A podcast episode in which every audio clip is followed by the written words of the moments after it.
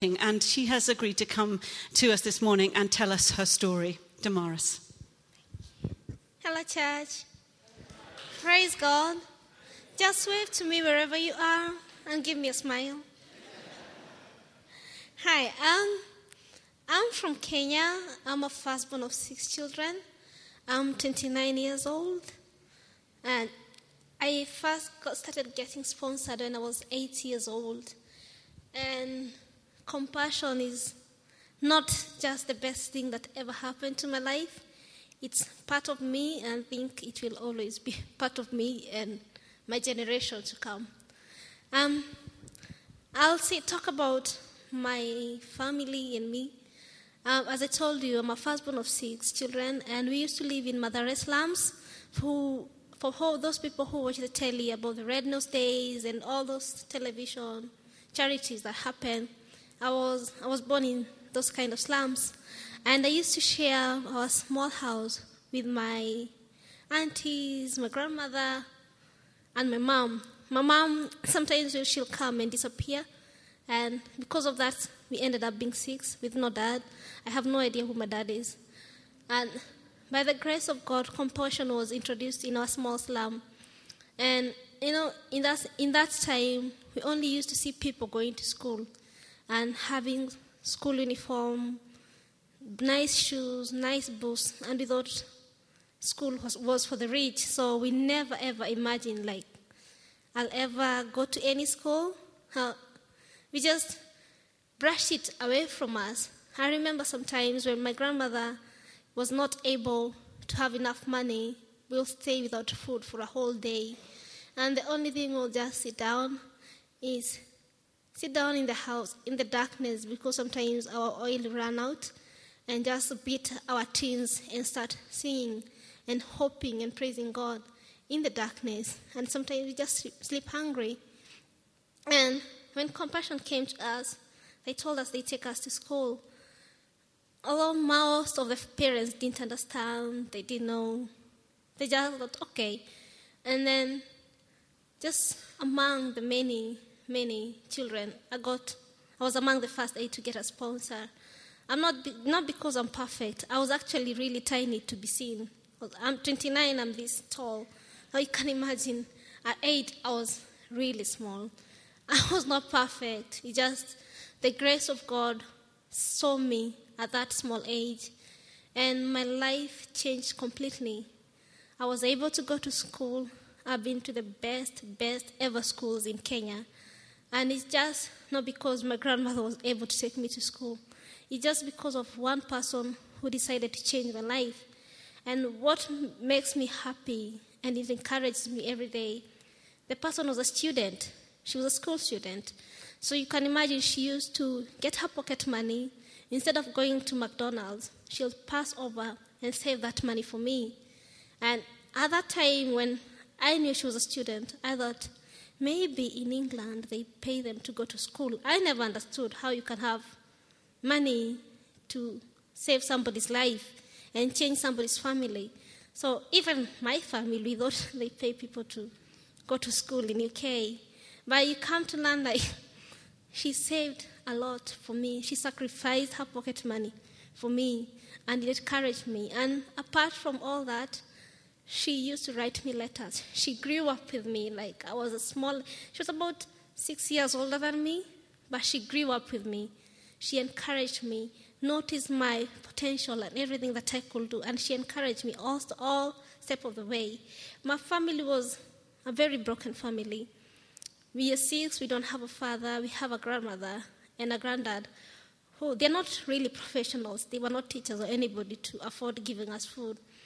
They had to sell illicit brew for, for us to grow up. And so, so, like many other children in the, in the, in the slums, most of, the fam- most of the families, they had to do some illegal stuff to bring the kids up. And when the compassion noticed that, because their families, they had other children, and they took only one of them. So they took our guardians and our parents and taught them new initiatives on how to bring up the other generations. They, took, they taught them tailoring, carpentry, starting their own businesses. And through that, my grandmother died a very wealthy woman because somebody took a step and helped her. In a family where we had no hope, we had no direction in life, we have university graduates. We never thought, like, you know, when you tell people, like, you could have, at that age, when you came to me, you told, you told me I'll go to uni, I just laugh at your face, like, never. But through somebody small, somebody young from school, the whole family, it changed the generation, generation, all the kids. We have only three to go. They're in high school, and they're still, they're coming out. I'm helping my mom to bring them up. And when I finished school and my brothers and sisters finished school, we were able to build a nice house in the countryside for my mom. We have built a very beautiful house. She's a big farmer. We took her to the hospital because she had mental issues when she was young. We took her to hospital. She's now the greatest mom you can ever imagine. This is a mom I always thought it was my sister because she was nowhere to be seen. She's much. She's like a few years older than me, so I never even respected her at that time because she's my sister. But through prayers, through a lot of determination and reading, we took her to the best, best specialist ever. She's now the best mom ever. Compassion has not just changed me, it has changed the life of our children. I remember the letters we used to receive. I used to read them to my grandmother. My grandmother has never to be in any school. So English was something really hard for her. So I had to read and translate, translate it to her. She'll understand. Then the, the memory verses from my sponsor, I read it to her. And then we'll be gathered in the house. And you know, it changed my brother's life and my sister's. They, they came to know Christ at a very young age. And they knew Christ because somebody wrote a letter and encouraged us. She told me how to pray, how to have hope when there was no hope, how to just overcome the fears because from a broken young age, living in the slums, you see all sorts of things you think that are normal. Like, I wish I can describe them. The re- things are really, really hard. Things we know are normal. But somebody helped me to break them out of my mind and know me how to find new ways. I got a new direction in life, and my family has benefited from it too, just because of one person. And through that one person, my family's changed, and now I'm changing another life's person in North America. I sponsor a little girl, and she's just beautiful. It just, it's, I'm happy because when I write to her, I'm like, I'm writing and I'm sponsoring her. It's supposed to be the other way around. I was sponsored. You know, it's coming to me. Now I have to start drawing again to remind myself of all those pictures. And I don't know, it encourages me every day. And now I'm working on a project to get young mothers from the slums, because we have young mothers as young as 15 and 14 years old who they don't have any way to give to look after their children. So I'm working on a project to help them up and give them new direction, maybe teach them new skills. And because somebody changed my life, I know that's how I have to work for the kingdom of God. Praise God story about Jesus meeting some children. So, would you turn in your Bibles to Mark chapter 10? It's on page 1014. Mark chapter 10, when Jesus said to the, Let the little children come to me. Uh, so, Mark chapter 10, and just a few verses from verse 13. People were bringing little children to Jesus to have him touch them. But the disciples rebuked them. When Jesus saw this, he was indignant. He said to them, Let the little children come to me, and do not hinder them, for the kingdom of God belongs to such as these. I tell you the truth anyone who will not receive the kingdom of God like a little child will never enter it. And he took the children in his arms, put his hands on them, and blessed them. Late uh, one evening, D.L. Moody, the famous evangelist of the 18, early 1800s, arrived home from speaking at a meeting. Emma, his wife, was already asleep, um, familiar scenario to the two of us. And as, his, as her exhausted husband climbed into bed, she rolled over and murmured, So, how did it go, darling? Pretty well, he replied. Two and a half converts. His wife was quiet for a moment, thinking about this, and then finally smiled and said, Oh, that's sweet, she replied. So, um, how old was the child? Oh, no, Moody answered. It was two children and one adult. The children have their whole lives in front of them. The adult's life is already half gone.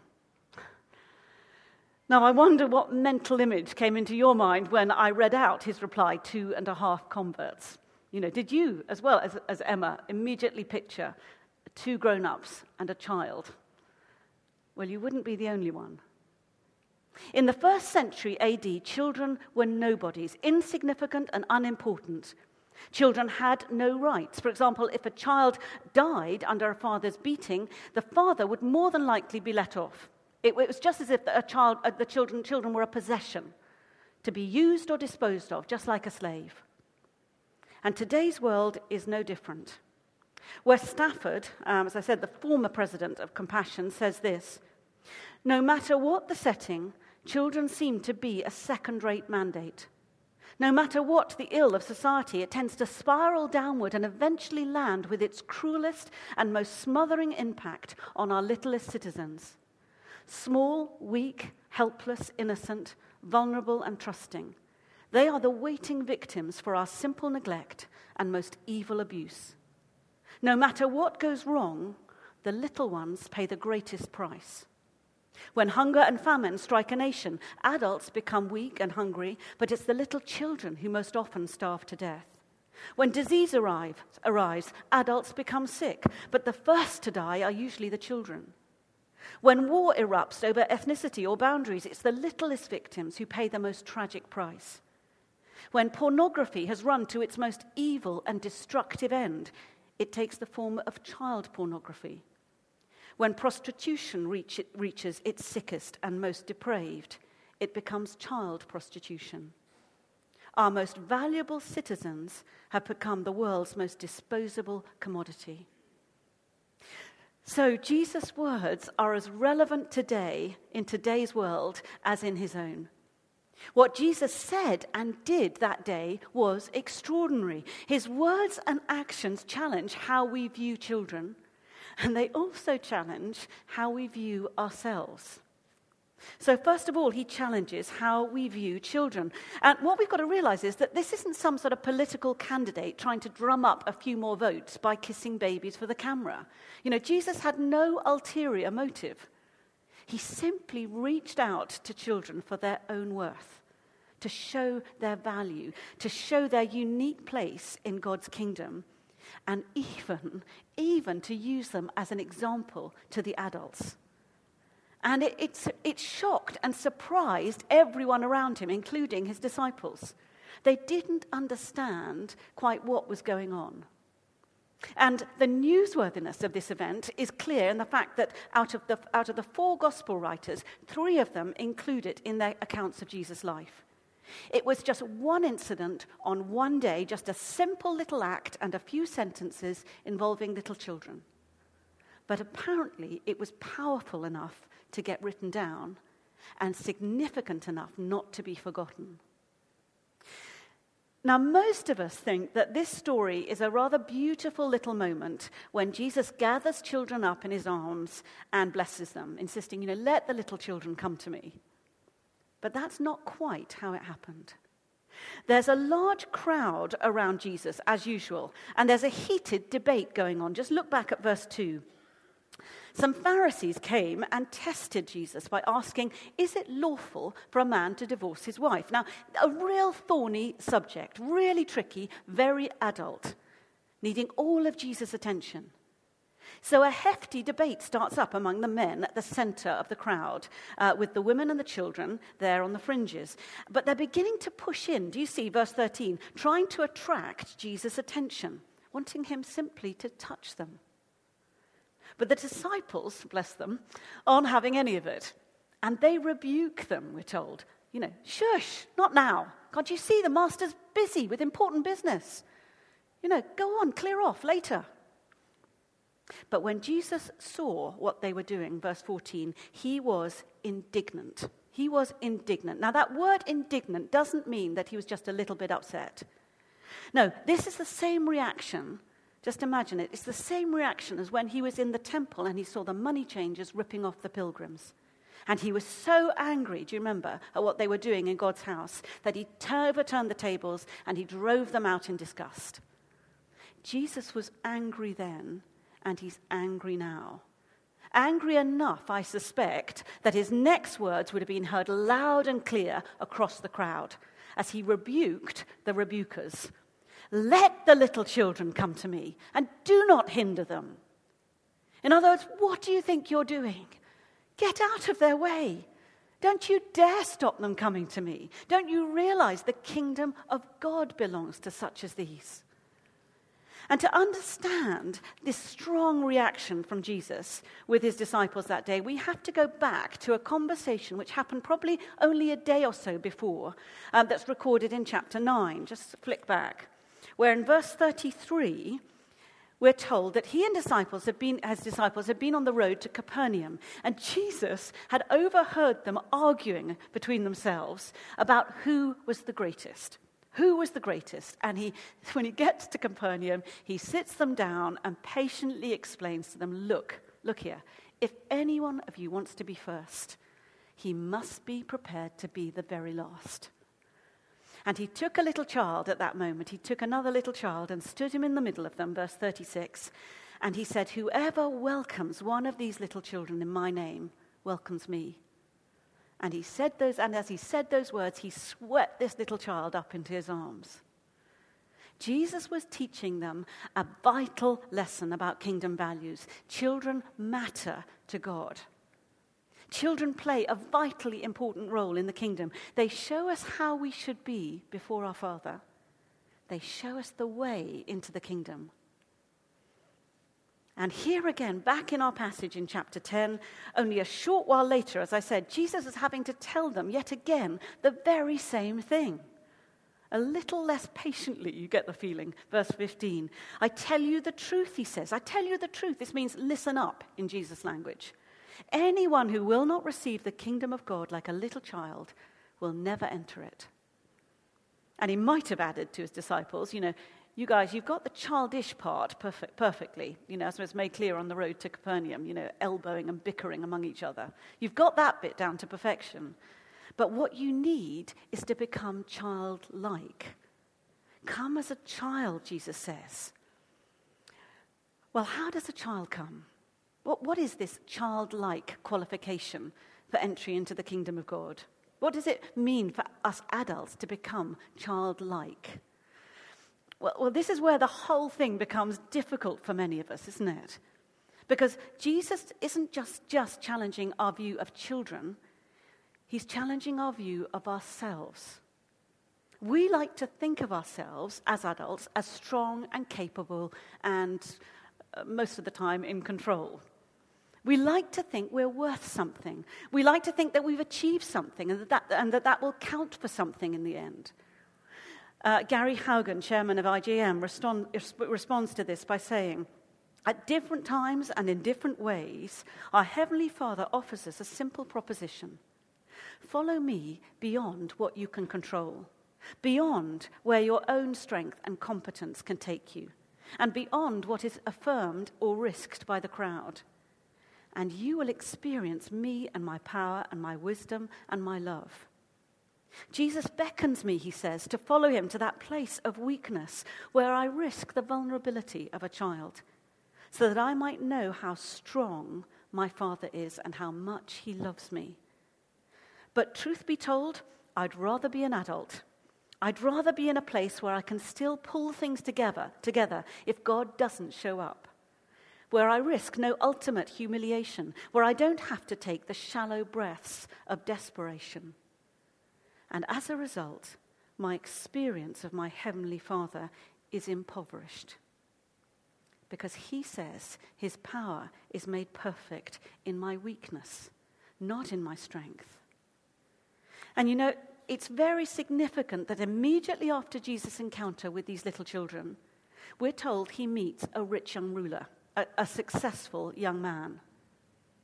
It's no mistake that these two stories are put alongside each other. You know, we're meant to compare one with the other, to, to be struck by the contrast between them. Because this young man thought he could earn his place.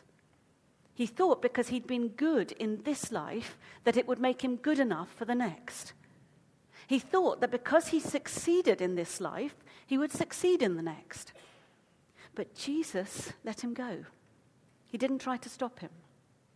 Whereas with the little children who had no rights, no achievements, no claims, Jesus said to them, Come to me.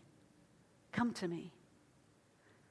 Jesus turns things upside down. Do you see? And it's as difficult for us to grasp today as it was for people then. People still think today that if, if they live a good life, you know, if they can show themselves to be upright citizens, that it'll be okay for them in the end. If they've done their best, surely that's all that matters. But Jesus says here unless you receive the kingdom of God like a little child, you will never enter it. Unless you come simply like a child and receive entry into the kingdom of God as a gift, unless you put aside all your rights, everything that says you've deserved your place, everything that says that this is some sort of reward, unless you count those things as nothing or as rubbish, as Paul says in one of his letters, then you've missed, we've missed the gateway to heaven. And this is hard. It's hard for all of us. So much in me wants to be able to say when I arrive at those gates, Look, Lord, don't you remember me? Don't, don't you remember what I've done? Don't you remember I was a vicar's wife all my life? You know, I, I, served in your church. You know, I even did night pastors and I did, I did children's work and I, did, I helped, helped, helped, helped with parenting and with marriage prep. You know, I did all of that. Everything in me, I know, wants to say that. But we're told it's nothing because it's all about grace. And we're told, verse 16, Jesus took the children in his arms, and that's each one of us. He took the children in his arms and put his hands on them and blessed them. The least of these had in a flash been elevated to a place of significance and prominence, you know, championed by Jesus himself. And this is an extraordinary story which, where Jesus subverts our view of children and he subverts our view of ourselves. It's, it's a radical rethink for us. He says to us, You who have no rights will be given the right to become children of God. And you who believe you have every right will probably go away empty handed. This was the way into the kingdom. And, and, at this point, the disciples hadn't yet got it. and you wonder, how could they have missed this central part of Jesus' message? You know, this had been the model of his life, leaving the splendor of heaven to be born in a manger, choosing not to live among the rich and the powerful, but among the poor and the powerless, coming not to be served, but to serve, desiring not to be the greatest, but prepared to be the least, not holding on to his throne, but choosing the cross. You know, this was the way, and this still is the way into the kingdom. I'm going to ask Brian to come up and pray for us. Let's stand, shall we?